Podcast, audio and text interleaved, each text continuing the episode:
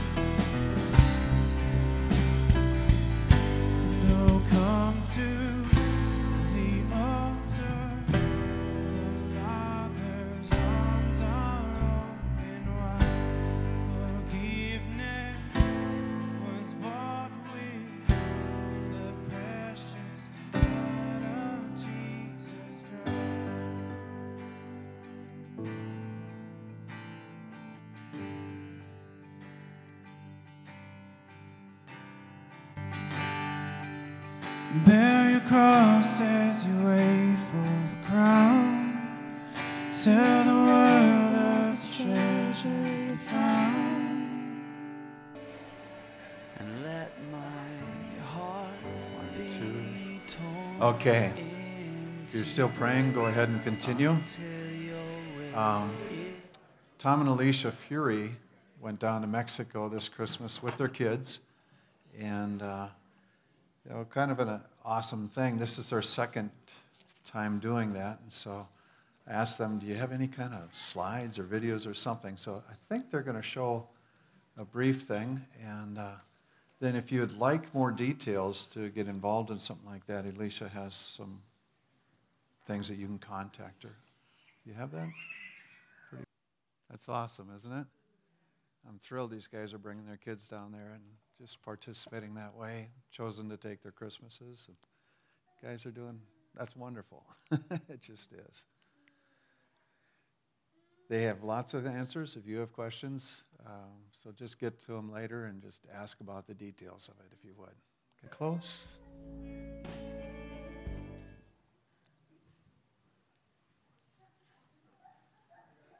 Maybe we'll get there. Got it.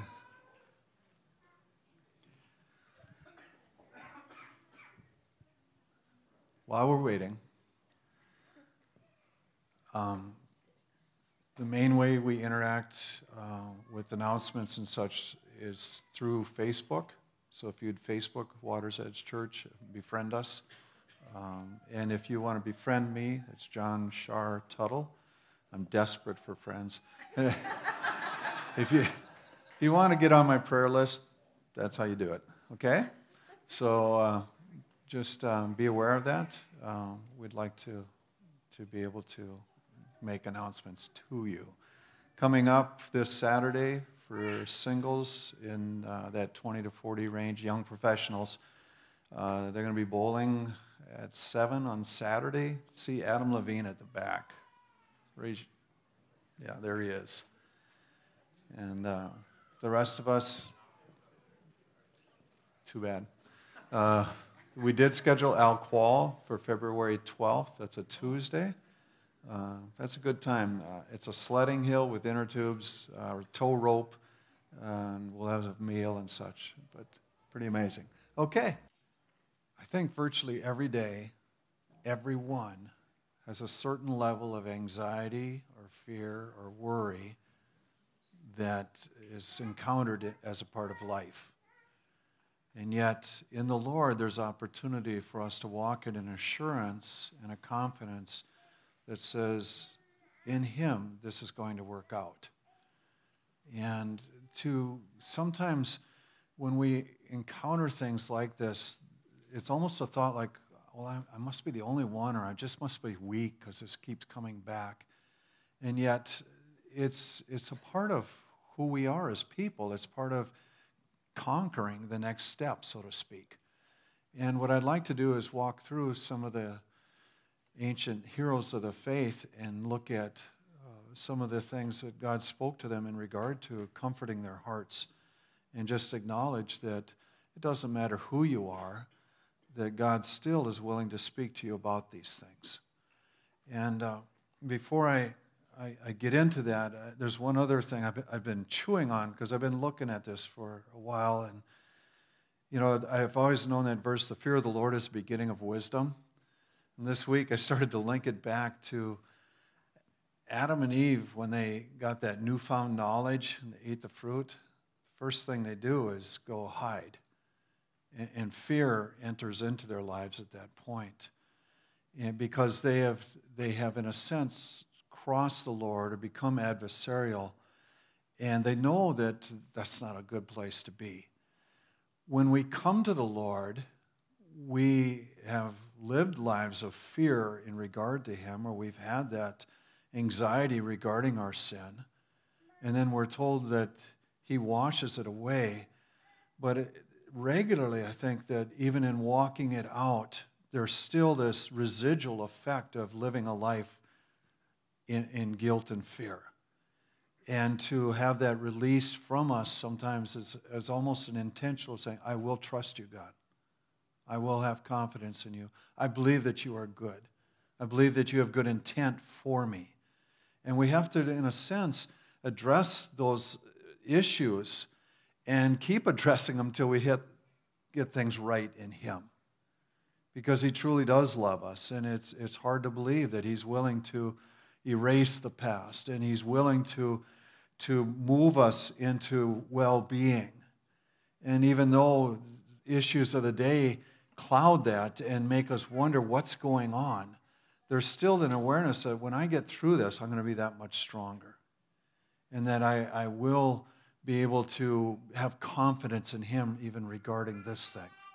So that said, I want to start with Abraham, because he's hero of the faith, right? And, you know, he, he left home and family and everything familiar, and then went off uh, and with the promise of God, I'll bless you. Just, just go where I'm telling you. I'm going to bless you. And to, to leave that, it wouldn't have been any simpler than it is for us today when you say, okay, everything familiar and everything that I'm used to, I'm just going to go somewhere else. And I don't know exactly where I'm going, but I'm going to trust you to tell me when I get there. So he's been living that lifestyle for a while, and he's flourished, but he has this encounter where he had sent off his nephew Lot because their households just got too big. And Lot's living in a city that uh, four kings take on five, and the four win, but Lot's a part of the five group. And so he gets and his family get hauled off in their possessions, and Abraham decides he's got to do something about it. And it says he takes three hundred eighteen trained men from his household. So this isn't just, you know, a tiny family. By that point, it's a large group. But he takes them and he, he wins the fight and he brings Lot back. And it appears that he's just kind of chewing on things, and it's and even he still doesn't have children of his own at that point, and and he's going, you know, what what was all this about? Leave home, and yeah, things seem good, but where's it going? That's the impression I have when I read this anyway. And and it says, uh, it says, later the Lord spoke to Abraham in a vision. Abram, don't be afraid. I'll protect you and reward you greatly. You know, so he's, here's, here's the one we look back as, as the founder of the faith, so to speak. And yet, there are moments when God has to speak confidence into his heart. He says, don't be afraid. Now, his son, Isaac, walks on, and, you know, he has the heritage of knowing what his father has done. But he gets into skirmishes with those around, and there it's over water rights. You know, they're, they have wells that, that, that the different ones control. You control the well, you control the area. And yet, as a, a family group, they're not really big enough to take on everyone around them. And so there's this, this challenge of, what are we going to do? And again, Isaac's in one of those places. He's redug some wells, and, and then others come in and say, those are ours. You have no right to be here. So he moves on, he digs another, and the same, same thing. So you can imagine the tension that's building in his life. This is the land that we're called to, and yet everybody wants us out of here. And yet the Lord comes to Isaac, appears to him, and says, don't be afraid. I'm the God who was worshipped by your father Abraham, my servant. I will be with you and bless you. Because of Abraham, I will give you many descendants. Now, he was married roughly twenty years before he, before he had children. So, again, there was that gap, so to speak, where what's going on? How's this going to work out? Let's go to Moses. I mean, Moses leads people out of Egypt, right? The great leader, the amazing guy, and, and you kind of, well, that takes incredible courage to have walked through that. And yet, when he comes up against a, a guy named Og, king of Bashan, God, again, speaks a word of confidence to him. He says, do not fear him, for I've given him into your hand. Now, he didn't go pick a fight with Og, but Og came to him. And what you need to know about Og is that besides he had a weird name. Um, this was an unusual person, and he was the ruler over sixty cities, it says in Deuteronomy three. And in that same chapter, there's a reference given to a bed that he had that was hauled off as one of the, the, the plunder from war. And what's, what's so amazing about a bed? Well, it says that he was one of the Rephaites, which was uh, a, a giant in the land. And so when they talk about this bed being nine cubits long and four cubits wide, a cubit was eighteen inches. I figured roughly an elbow to hand. So you're, you're looking at that and you're going, nine, thirteen and a half feet long, six feet wide. It's quite possible that was a major person. The commentators get a little squeamish about giving the details because it's almost like, did people really grow that big? Well, remember the fear that the Israelites had? They're giants in the land. It wasn't just pretend, it was real. You know, that would be taller than an elephant, or roughly that height, a little more. See, big. You don't want to mess with people like that. And so, you know, God speaks to him and says, I've given them into your hand.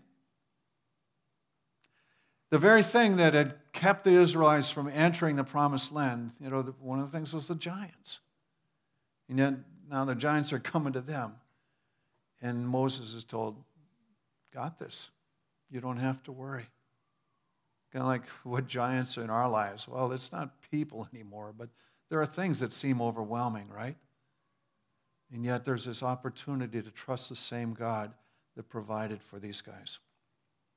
Joshua. Joshua had been victorious in a number of battles already. But when Moses dies and Joshua now steps from number two to number one, there's an awareness that he carried the weight of all the people at that point. It wasn't just being the general in the military, but now he had authority over the whole group. And it had to be a, a, an amazing thing. We're talking somewhere between two and four million people. So entering the new land, you know, he's, he is, what are we going to do? Where are we going to go? How are we going to fight these battles? How are we going to get space for ourselves? And the Lord says, be strong and courageous. Do not be frightened. Do not be dismayed, for the Lord your God is with you wherever you go. One of the things that's coming out in these passages is that for us to accomplish what God has called us into means that we stand and face fear and overcome. That the things that are giving us pause and causing that anxiety, if we're truly going to be victorious in the Lord, we have to be willing to trust Him enough to keep walking forward, even though we may not know exactly how things are going to work out or what needs to happen to get things done. And yet there's a confidence that can be built in our hearts saying, He does have control. He does have authority over all of this. He is involved in my life, and I can trust Him. David to Solomon. David's passing off the, the kingship to Solomon, and he just makes this comment. He, he's prepared for the temple to be built, and he says, I want you to build this. And he's just, he says, be strong and courageous. Fear not. Do not be dismayed. A little bit later, I'll come back and read a psalm as I finish. But just uh, the fact that he was telling us something, you don't, you don't have to be worried about this. You don't have to let it overwhelm you. It should not overcome you. Elijah. Elijah is another one that we... we look at and we say, man, he stood up to Ahab. He did all these great miracles. He, he was amazing. And yet, uh, the, after Ahab died, there was a king Ahaziah who had uh, had an accident, and, and he's wondering if he's going to live. And so he sends a servant off to uh, to to one of the false deities or uh, like the priests and find out if I'm going to live. Well, Elijah intercepts the servant and says, because you asked the wrong guy, you're going to die. sends the servant back. Well, Ahaziah says, Ahaziah says um, bring that guy to me. Bring him, bring him here. And he sends out one of his officers with fifty men. So it's not a, a please come. It's you're you're coming. And uh, the guy goes and he says, "Okay, man of God, come down here." We're, and he says, "If I'm a man of God, may fire fall on you." And and it does, and it kills the fifty. And a second guy is sent out with fifty men, and that happens again. And the third time, the officer is starting to get an understanding. He's going, "Please, I was sent here. Please come with me." And uh, God speaks to Elijah and says, "Don't be afraid." You know, he's he's I, Elijah knows he's going to stand before the king, and he says, "Don't be afraid." God tells him, "You you can do this. You've got this under control." Let's go to the New Testament. Peter, you know, we we can look back and say, well, these guys were amazing. But sometimes we skip some of the other parts of the story. When, you know, they'd had the day of Pentecost and marvelous things took place. And then when Peter and John are going to the temple, a, a lame man gets healed as he calls out for help. And, you know, it creates a big hubbub, enough so that the religious leaders get Peter on the radar, Peter and John. They toss him in jail for the night, and then they bring him out and have a discussion. These are the same people that had put Jesus to death. This is the same place where Peter had blinked before Christ died. And, and so this is the setting that he has to go back and face now that Christ has risen, and, and he has this confidence, but he still has to go back and face this place of failure. And so they warn him and say, we don't want you causing disturbances. And so he has a choice in that, am I going to yield to this, or am I going to walk forward? And, and so he, they go back to the, to the other believers, and he shares what has happened, and they pray, and they say, Lord, look upon their threats and grant to your servants to continue to speak your word with all boldness. So they're calling out to God, help us. You know, we, we've got to have your help here.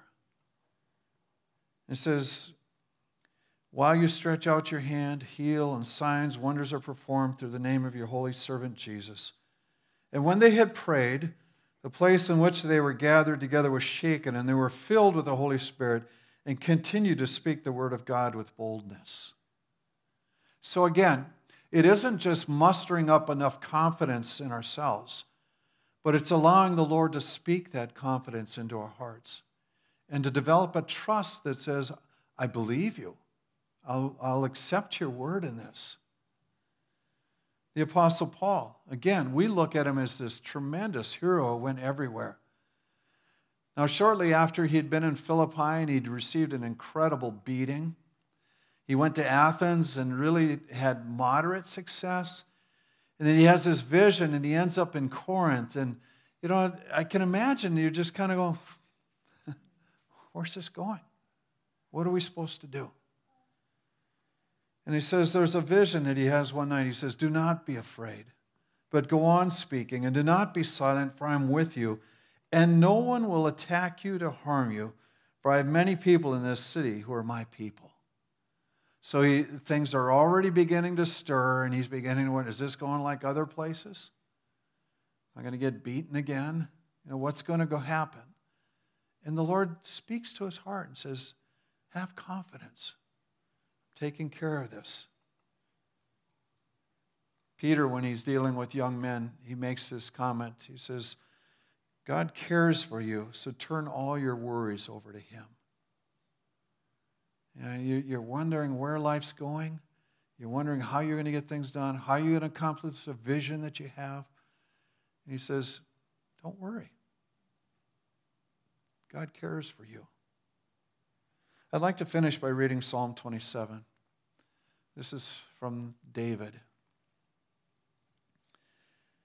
The Lord is the light of my salvation. Whom shall I fear? The Lord is the stronghold of my life. Of whom shall I be afraid? When evildoers assail me to eat up my flesh, my adversaries and foes, it is they who stumble and fall. Though an army encamp against me, my heart shall not fear. Though war arise against me, yet I will be confident. He's not just speaking hyperbole. This is actual. One thing I've asked of the Lord that I will seek after, that I may dwell in the house of the Lord all the days of my life, to gaze upon the beauty of the Lord and to inquire in his temple. For he will hide me in his shelter in the day of trouble. He will conceal me under the cover of his tent. He will lift me high upon a rock, and now my head shall be lifted up above my enemies and all around me. And I will offer in his tent sacrifices with shouts of joy. I will sing and make melody to the Lord. He's saying, my hope, the thing that restabilizes me, is when I'm in the presence of the Lord. The thing that gives me confidence and allows me to keep going on is, is when I, when, when God's presence speaks into my heart. Hear, O Lord, when I cry aloud, be gracious to me and answer me. You have said, seek my face. My heart says to you, your face, Lord, I do seek. Hide not your face from me. Turn not your servant away in anger. You who have been my help, cast me not off. Forsake me not, O God of my salvation. It says, for my father and my mother have forsaken me, but the Lord will take me in. Pretty bad when mom and dad don't have a confidence in you. But it isn't enough to stop. Teach me your way, O Lord, and lead me on a level path because of my enemies. Give me not up to the will of my adversaries, for false witnesses have risen against me, and they breathe out violence. I believe that I shall look upon the goodness of the Lord in the land of the living. Wait for the Lord, be strong. Let your heart take courage. Wait for the Lord. Praise to God. Would you stand with me? As I said at the beginning, every single one of us has different anxieties and worries and fears that want to, in a sense, squeeze the life out of us, push down on us. And yet, in the Lord, we can trust him to take us through these things. Does it always work out the way we anticipate? No. But at the end of the day, we are able to say it is good. And so, whatever you are walking through, I encourage you, find the peace of God in this moment in particular. Call out to him and say, I need your help here. Place in me the confidence to do what you've asked of me.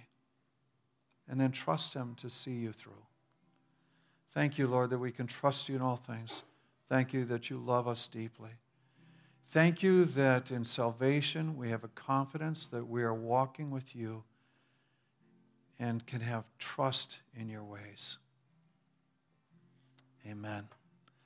If you would like prayer, it's easiest if you come forward, uh, and it also gives opportunity for different ones to pray into your life.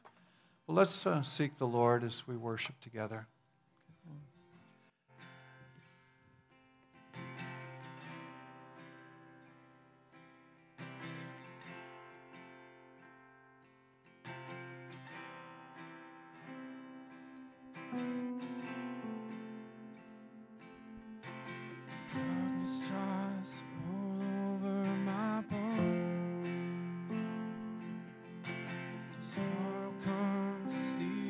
Joy I own.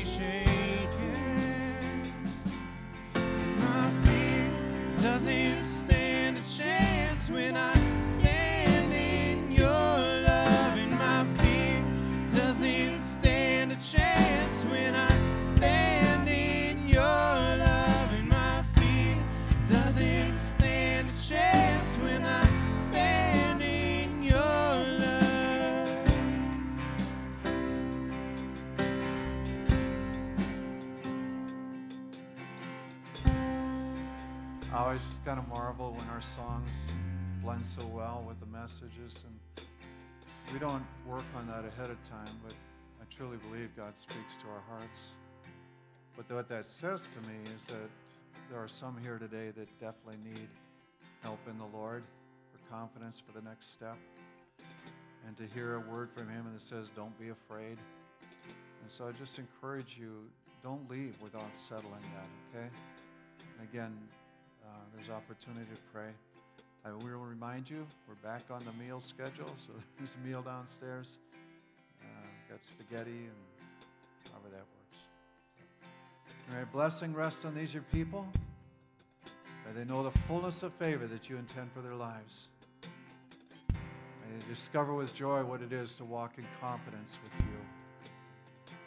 As I, I ask as each one goes into the community, that you'll give them words of life to speak over others, that you'll enable them to carry out the workings of your kingdom, that you would gift them with the supernatural. Be lifted up and exalted, our Lord, we pray. We love you this day. Amen. God bless you.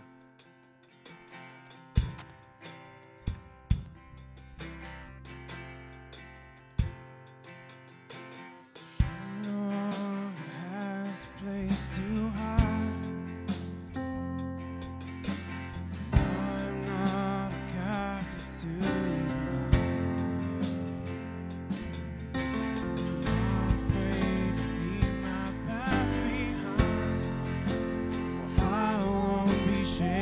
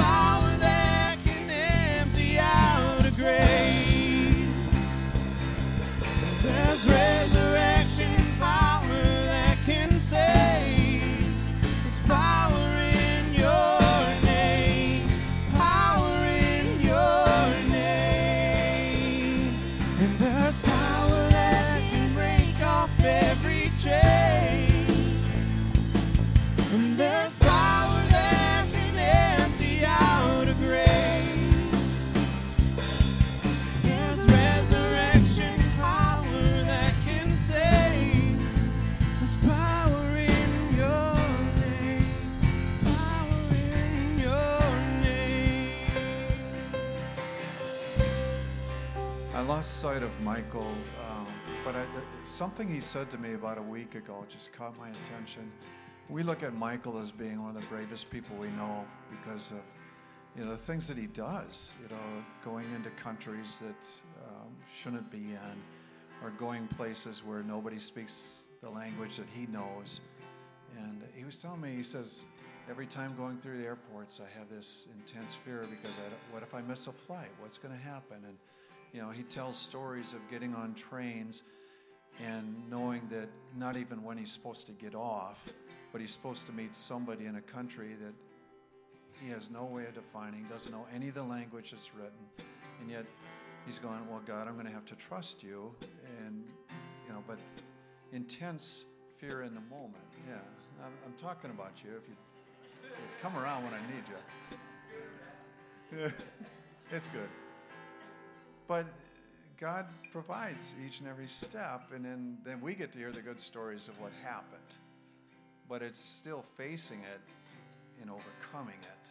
And, and so I just want to put that out to you, that to be a person of courage, you have to walk through the fears and trust God. He's going to bring you through. And it And you don't start at the level of getting into some country where you don't know anyone or anything and yet know that you're going to get out okay. Um, but you might be at some point in the future. Take the steps that are in front of you now. Trust Him.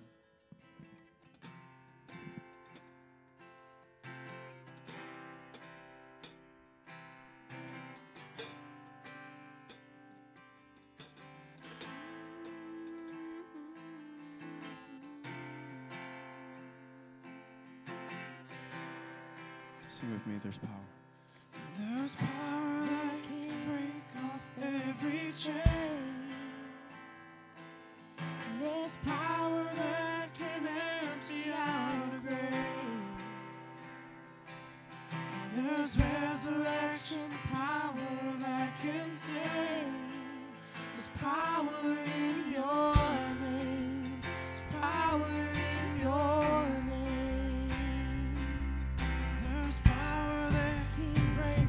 Every chain, there's power that can empty out a grave. There's resurrection power that can save. There's power in your name. There's power in your name. And my fear doesn't stand a chance when I stand in your love, and my fear doesn't stand a chance when I stand in your love, and my fear doesn't stand a chance when I stand in your